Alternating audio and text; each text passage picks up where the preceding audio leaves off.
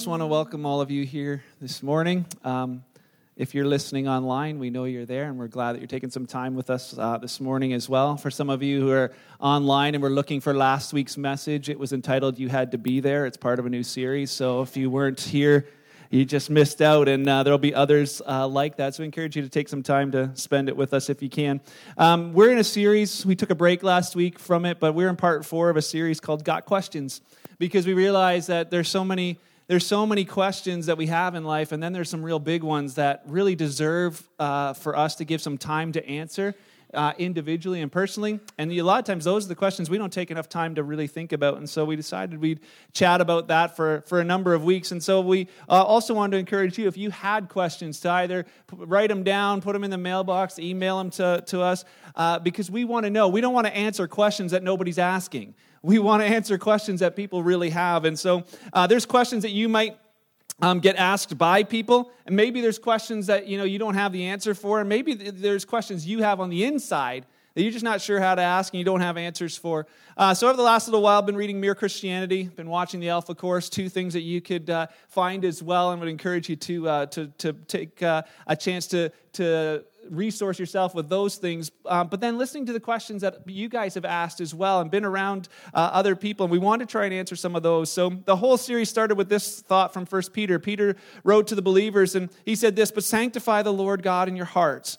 It means to set him apart in your hearts and always be ready to give a defense, to give a thought out answer to everyone who asks you for a reason for the hope that is in you with meekness and fear. That idea of as a church, we need to be ready before the questions get asked. Not like not as Kingsway, you as individuals, when people come across your path, when you share the gospel with people and share, you know, hey, I go to church, and all of a sudden they're like, oh, well, what about this? And you don't have a thought, you know, you share about Jesus, oh, what about this? And so some of the questions we want to touch on, there's one question I think, I don't know, this one seems to be the big one. Uh, if you, we don't usually do show of hands, but I'd like to just this morning. How many of you have ever been asked, why do bad things happen to good people? How many of you have heard that question before? Just take a look around, keep your hands up. Why do bad things happen to good people? Maybe you've asked it. Or how could a good God allow bad things to happen to good people? I can't believe in a God that allows these things to happen to good people. You know, there's so many things that, uh, that happen around us we just feel like we can't explain. And so some of the answers that I've heard, you know, I've listened to people share, you know, th- their answers, and some would say, well, you know, we, we just can't understand God's ways. He's higher than us. His thoughts are not our thoughts. You know, or God must have a plan in that tragedy that happened. Or God's trying to teach us something.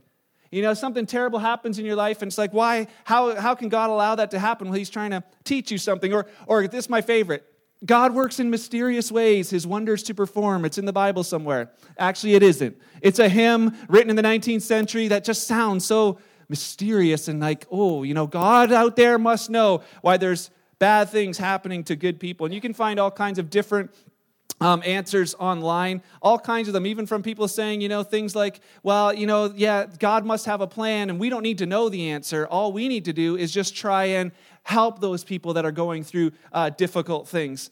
But this morning, I, I really want to talk about this question why do bad things happen to good people? And I need to put a disclaimer on it before I say anything. I, this is the disclaimer this morning. I want to share some thoughts that I've learned, and, and they're thoughts to challenge you to really think about this question, to really think about the answer to that question, and, and about the answers that you can share. So this morning, the idea is not, hey, here's the answers so that you have them. So, you know, the next time someone asks you, you can be like, hey, I know the answer to that. And bam, bam, bam, bam, bam, right? And there you go. You know, or this thought of, you know, uh, I'll go ask somebody, hey, so you know why good things or bad things happen to good people? And like, no.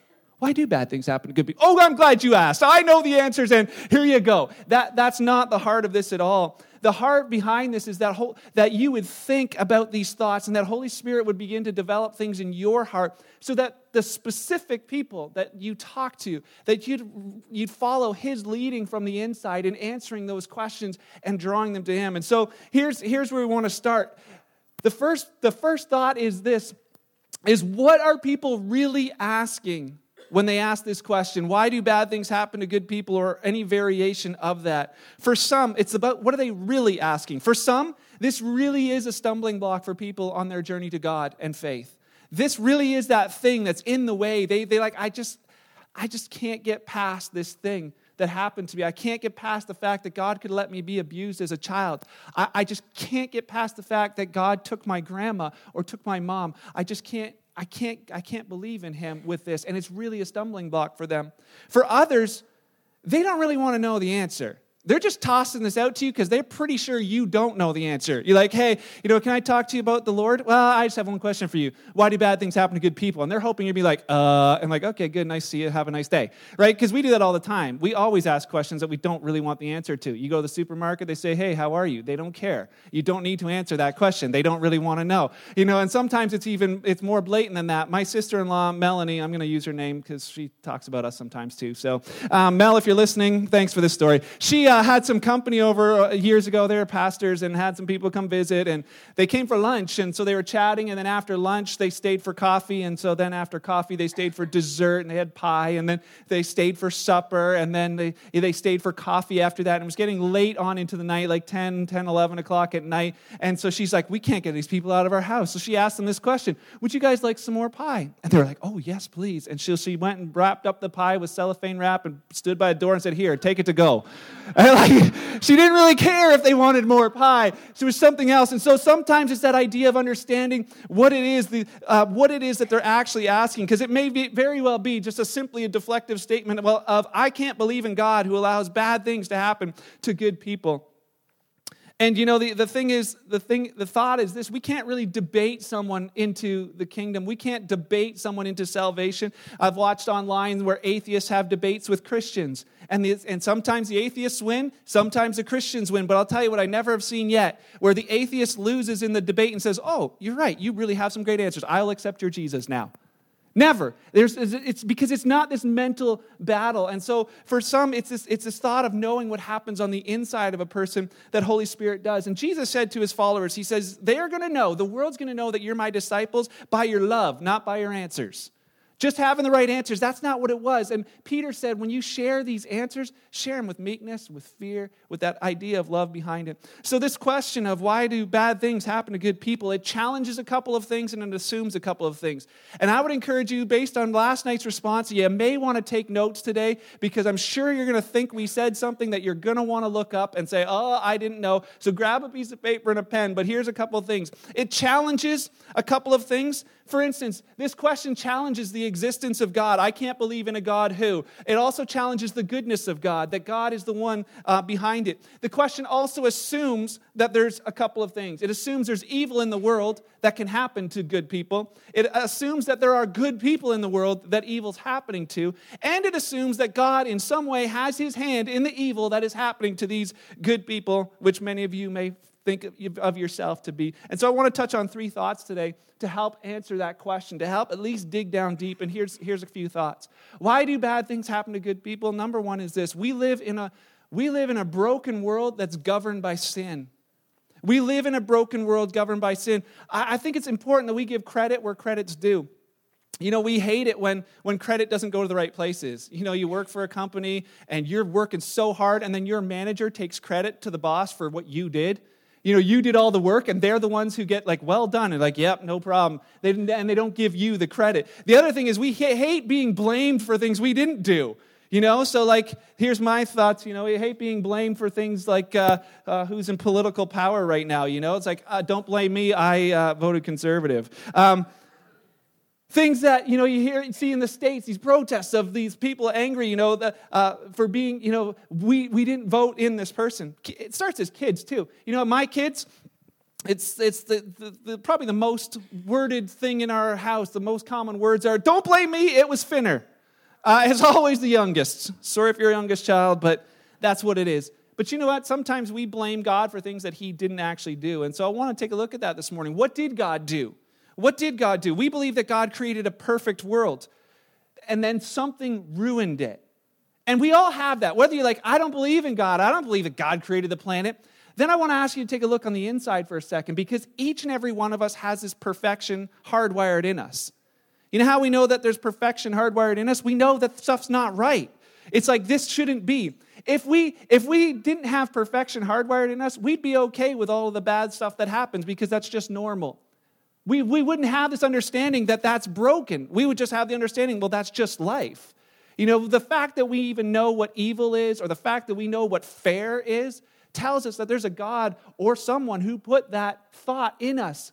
Otherwise, we'd have no idea what unfair or what evil was. You know, we know that murder is evil. Why? Because we know it's against, there's something on the inside of us that knows that that's, it doesn't matter if somebody thinks, you know, a serial murderer thinks, oh, it's okay for me. We all think that's not okay. It's not okay for you either.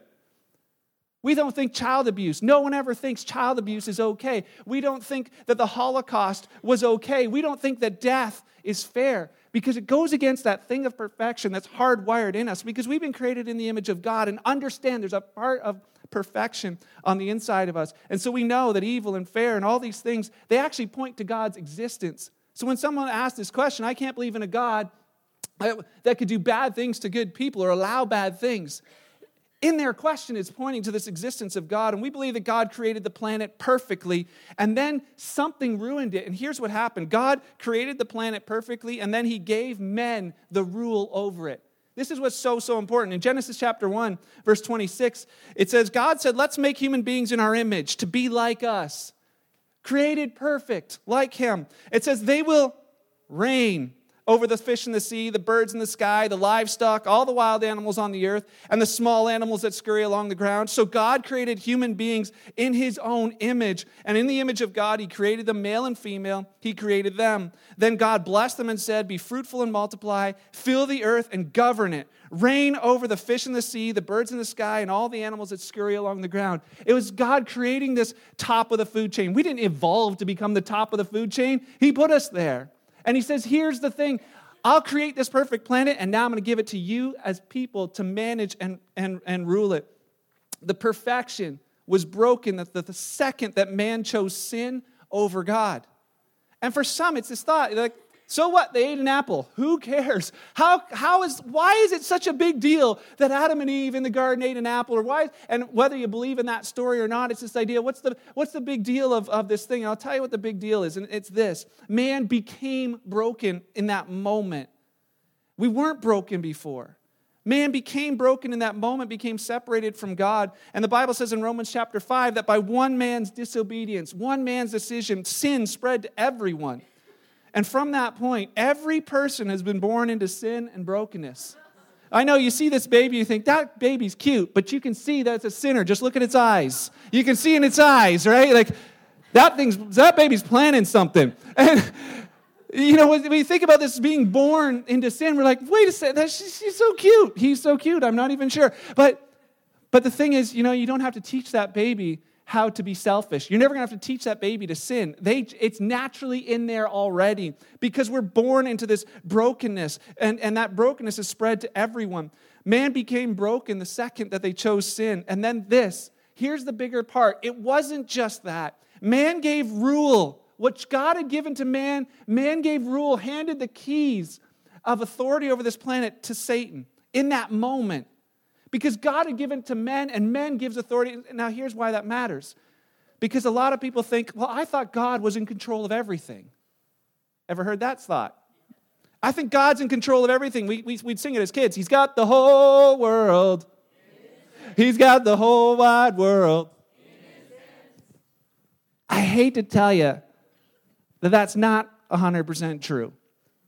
You're like, wait, well, just listen. For instance, here's the thought God created the planet, and it says He holds the, the, the, the, the seas in His hand, and in that sense, He holds it in His hand. But for some, they take that to the thought of that God is controlling everything that's happening on the planet, that God is actually moving the pieces, and He's in control of everything. But if it's true, and just think with me, if it's true, then He's a terrible manager. Why did He put all of the food in North America and so little of it in Africa? Why is there so much poverty and, and, and starvation in places when there's enough food on the planet to feed everyone? We would think that a great manager would have figured that out. We could have figured that out. What about the things that there's disease running rampant in, in countries and then all the health care and all the people who understand medical things are all in another part of the planet? How is this, how is this possible? If God's managing everything, you know, why, why are poverty and starvation, disease and hunger allowed to exist on this planet? If we think about those thoughts, we would actually think that that sounds much more like, you know, something evil is running the planet if starvation, poverty, disease, hunger, death are happening. Wouldn't you agree? You don't have to nod, just think.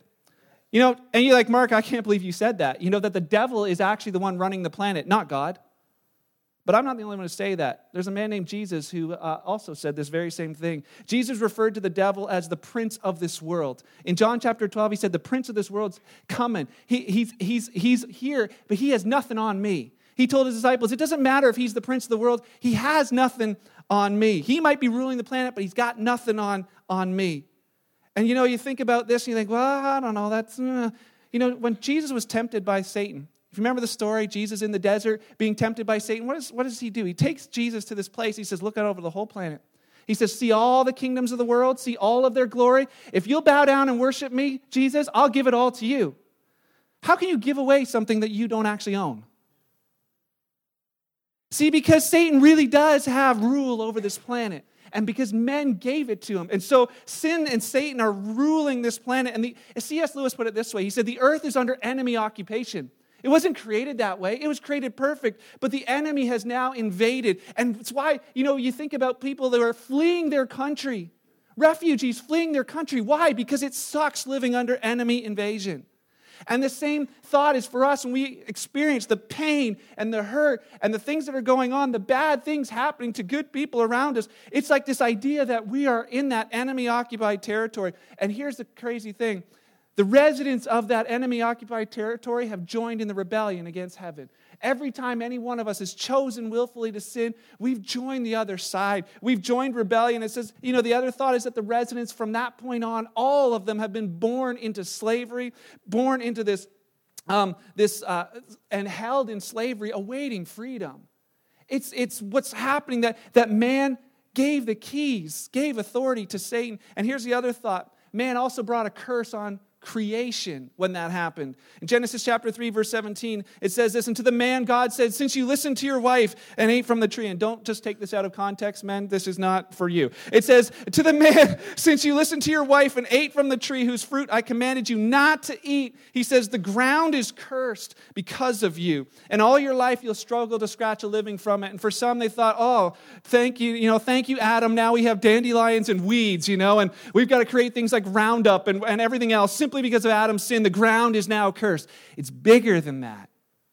Paul wrote to the Romans in the New Testament. He explained it to them this way. In Romans chapter 8, verse 20, he says, Against its will, all creation was subjected to God's curse. He's referring to this time when Adam handed it over to, uh, to Satan and to sin. He says, Against its will, all creation. All creation was subjected to God's curse. And what's the curse? It's the law of sin that leads to death. The whole creation is under this thing. Everything dies, everything is decaying. But it says this, but with eager hope, the creation looks forward to the day when it will join God's children in glorious freedom from death and decay, because we know that's what we've been rescued from as followers of Jesus. It says in verse 22 For we know that all creation has been groaning as in the pains of childbirth right up to the present time. What does that mean? How many of you had a baby? Does it hurt? I've witnessed it. It looks like it hurts.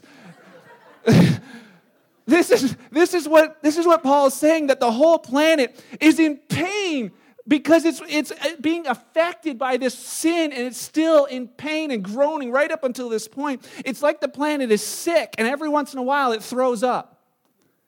And we, you know, that throwing up, it was what we would call these things called like natural disasters. Because, you know, when we see a natural disaster, what do they call natural disasters? They call them acts of acts of God. Even your insurance company won't won't insure things that are acts of God.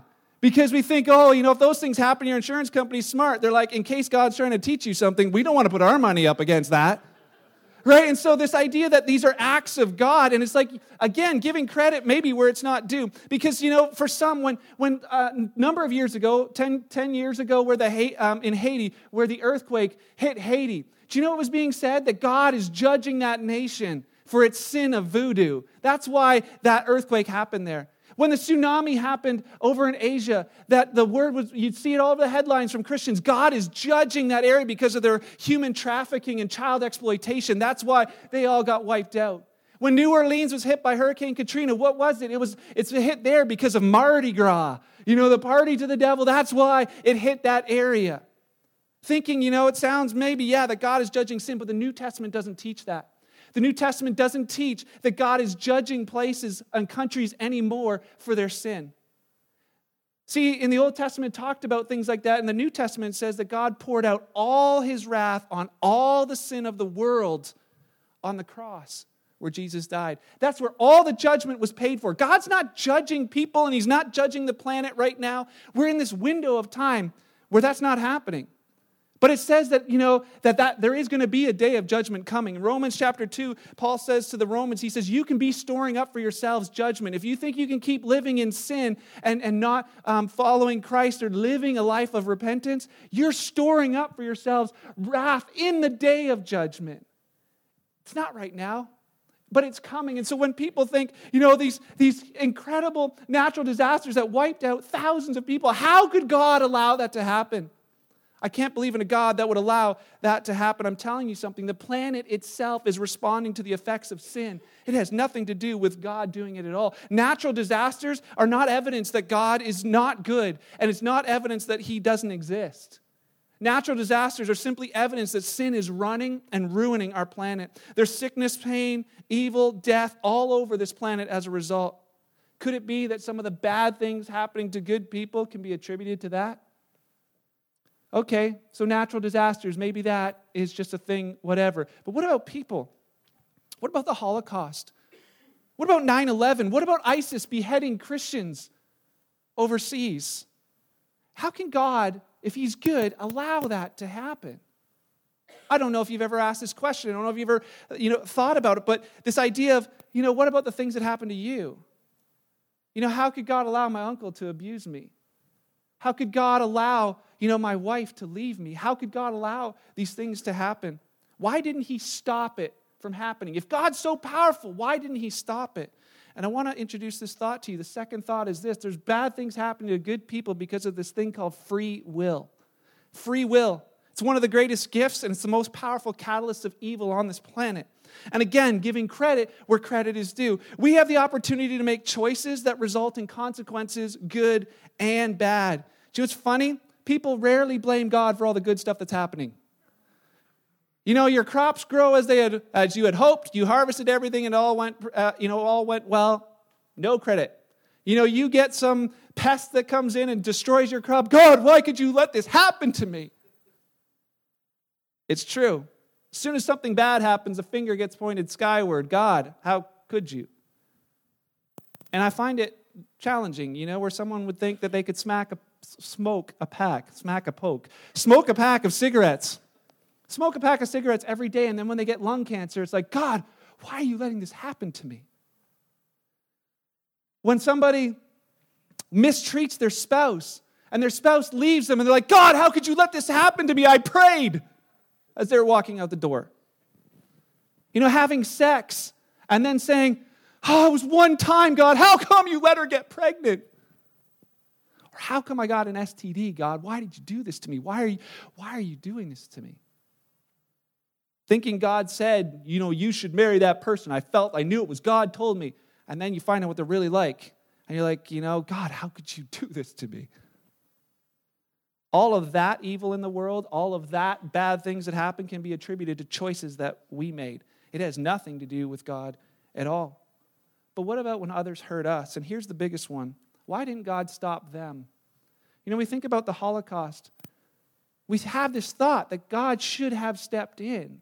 If God was good, wouldn't, wouldn't, and again, just, just to answer this question on the inside, do you think God should have stepped in and stopped Hitler when he killed 11 million people? Don't we think that a good God should have stepped in? Six million of them were Jews, his, his people. 1.1 million were children. Shouldn't God have stepped in? Yes or no, and you, you know, make your thoughts. But the second thought is this Should God have st- stopped the pilots from flying into the Twin Towers? 3,000 people died. Shouldn't God have stepped in and stopped them? What about the bus driver in India who drove over a cliff, taking 300 people with him to, the, to their death? Wouldn't we think God should have stopped that driver. That was 300 people who shouldn't have had to die. What about the drunk driver in Vaughan who's on trial this week for three children that died with their grandfather because he chose to drink alcohol and drive? Should God have stepped in and stopped him for three? What about the person who murders their spouse or their child? Those people were innocent. Shouldn't God have stepped in to stop them? What about the man who rapes a woman? Shouldn't God have stepped in to stop that? What about the woman who beats her stepson? Shouldn't God have stepped in to stop that? And we keep going down. Where does it end? What about the time that you lied to your spouse? Should God have stepped in? What about the time you sped on your way to church? Should God have stepped in? The time that you stole something from work, the time that you cheated, the time, at what point should God have not stepped in anymore? See, the problem is we can't have it both ways. The only way that God has a hand in any of those evil things is that He gave us free will. The only way that God has a hand in any of that is that He gave us free will, and then it's on us. And you know, it's, uh, some, for some, it's this idea of the sovereignty of God. God's in control of everything. Think about that for a second. Sovereignty means supreme ruler, possessing supreme or ultimate power. And we would say, yes, God is supreme. He has ultimate power. He's God. And for some, they'll take that statement and say the next one. Then, if God has supreme authority, then whatever happens is God's will. I want to challenge you with this thought that maybe it isn't. You know, the king is sovereign over his country. That's every king, every leader is sovereign over their country. But can, wouldn't we agree that every decision made in that country isn't based on them? They're not making every single decision in every single home of every single person in their country. They just rule over the whole country. And this is a tough one for people to understand sometimes, but C.S. Lewis said this anyone in authority, does, it doesn't matter, anyone in authority, different quote, sorry, understands that something can be in accordance with your will in one way and not in another.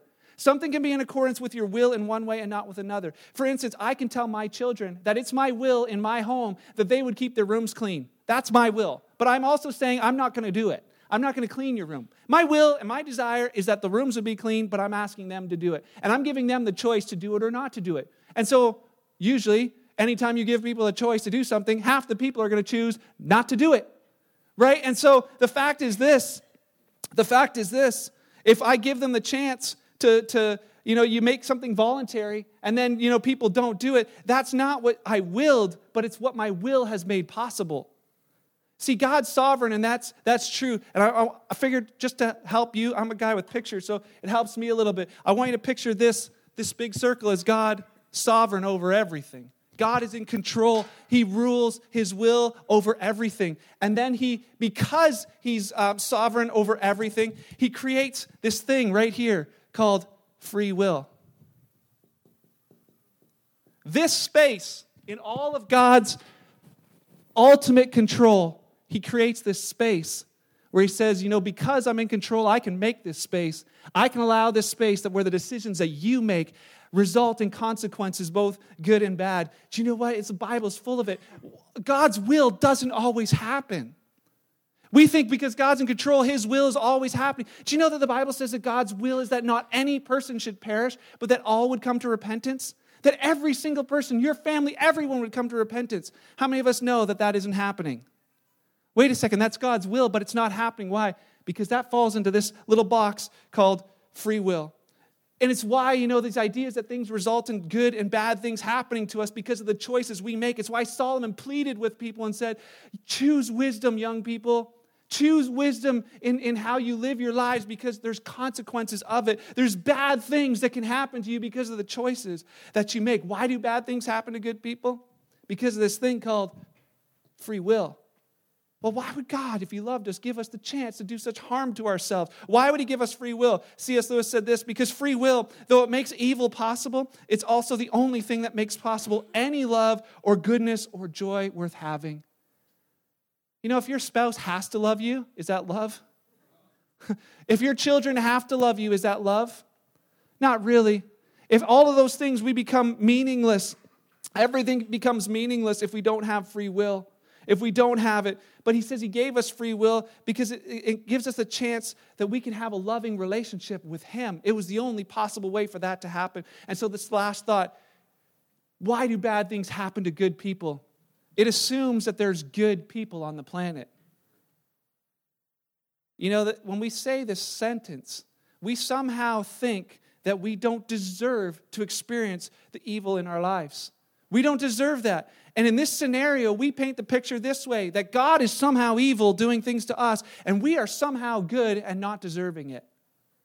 It's this thought that, God, you're evil and, and I don't deserve it. You know what? The Bible just says it's just not that way. Romans chapter 3 says this as scriptures say, no one, how many?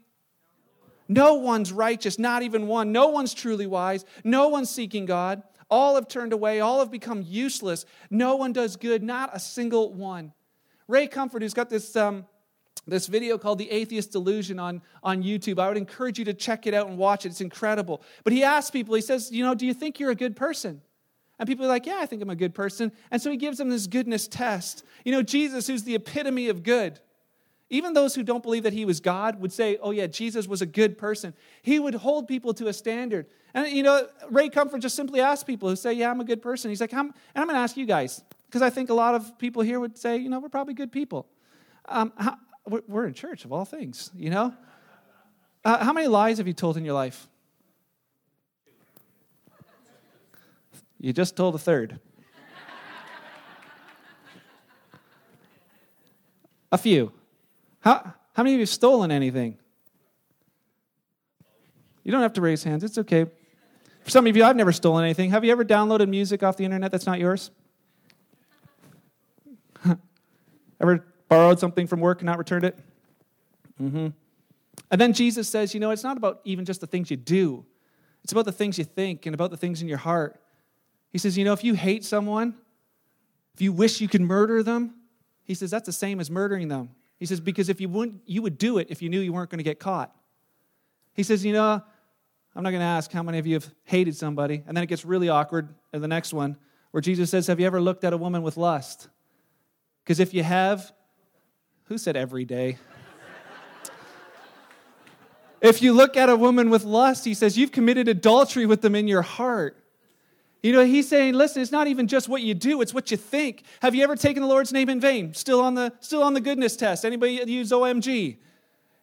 Have you ever taken his name in vain? And so, as we see the nods and even some of the brave hand raisers, we would say, you know, that we look at, at this place and we realize that we've got a whole bunch of lying, thieving, adulterous murderers at heart who blaspheme the name of the Lord just in Kingsway Church alone.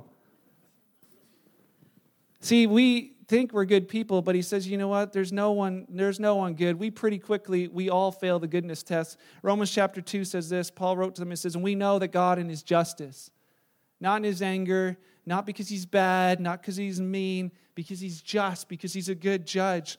He'll punish anyone who does such things that we just talked about. Since you judge others for doing these things, why do you think that you can avoid God's judgment when you do the same things? Then in verse 4, he says, Don't you see how wonderfully kind, tolerant, and patient God is with you? Does this mean nothing to you? Can you see that his kindness is intended to turn you from your sin? Can't you see that his goodness is there to turn, to, to, to bring us to repentance? See, we deserve punishment. It's not that there's any good people that don't deserve evil. It's the opposite. We're bad people who deserve punishment. And we're fortunate we don't get what we deserve. So when they ask questions, why do bad things happen to, to, to good people? Here's, here's some thoughts. There's bad news and good news. The bad news is this that sin and Satan and the choices we make bring bad things into our lives. All of those things are bringing evil into our lives, but the good news is this that God is good. That in spite of the fact that we find ourselves there, there is a, there is a God who is good. Romans chapter 2, verse 4, he says, Don't you see how wonderfully kind, tolerant, and patient he is? Here's the thought I'll leave you with this morning. If we saw a fireman running into a burning building to save those inside, what would we call him? We would call him good. We would think he's courageous because we wouldn't do it. And what if that man going inside, what if he died as he was pushing everyone else to safety? Everyone else escapes, and he dies in that fire, what would we do? We would have thousands of people come around to honor him as a hero. Now, my question is this what if you're the person inside the building? What if you're the person inside the burning building and he used his life to push you to safety? You know, you would, uh, as he died and pushed you to safety, you would call him your Savior. Your Savior. You wouldn't say, as he rushed in there, you know, hey, why did you let this fire happen? You wouldn't say, I'm not letting you rescue me because I'm pretty sure you lit this fire. For some of us, that's, what's happening in this thing because here's why this question matters so much to me. That why do bad things happen to good people? Because what happens is we want to paint the picture that God is bad and that we don't, you know, when people are finding themselves in that place where they need a Savior, they don't want to reach out to one who's portrayed as this evil person who's putting them through this, who's doing all of this to them, to test them, try them, something, but they can't find an answer. So the question and the thought today is this what if we're the person inside? What if we realized that this gift of free will that Adam helped, but we have also turned that gift of free will into a prison that we now find ourselves trapped in? That the bad things that, that happen as a result of the choices that we made that we no longer want now entrap and enslave us. And what if we've pictured that, you know, we're stuck in there and it's on fire as well? That there's no chance of us getting out of this thing uh, alive. We've, what if we thought and realized that that has become a prison and that he's the one who rushed into that fire that we lit to save us. When I think about that, that God in his goodness sent his son Jesus to save a world trapped in evil, trapped in bad things, it's just what God in his goodness did for you and did for me. Here's your final thing bad things happen to good people or just to people in general because of choices, sin, and Satan. A good God came to this broken, sin filled planet. He gave his life, gave his life to rescue people who were trapped in sin of their choice. And he gives us the opportunity to repent, to turn from that and receive the gift of salvation, to reach out to, to his hand of salvation. My question this morning is if you're the one asking that question on the inside, and that's been the stumbling block on the way to you and, and faith, are you that person today who needs to receive that gift of salvation? Are you the one who realizes, oh, you know what? Yeah, I've given credit to the wrong places. I need a Savior. I realize I'm in a place where there's all this evil around me, but I'm a part of that. And I realize I'm trapped in that and I want salvation. It's there today. It's there today. Just to simply reach out to Him, that there's a good God. And my last thought for you is this for all the rest here, you're followers of Jesus Christ. Pray that you would just um, think about these things so that the next time someone brings up this thought to you, hey, why do good things, you know, why do bad things keep happening to good people? That you might have the opportunity to engage that person with Holy Spirit on the inside to possibly lead them to the life changing and saving knowledge of Jesus Christ. Because I know that wherever you are on this planet, you're around people who are going through hopelessness, going through tragedy, facing evil things, facing darkness that to some would even cause them to want to take their own lives. And there's a good God who wants to speak through you to those people to reach them, bring them to salvation. Would you at least take the time to think about it for them? Let's pray. Father, thank you for your word. Thank you that it's true.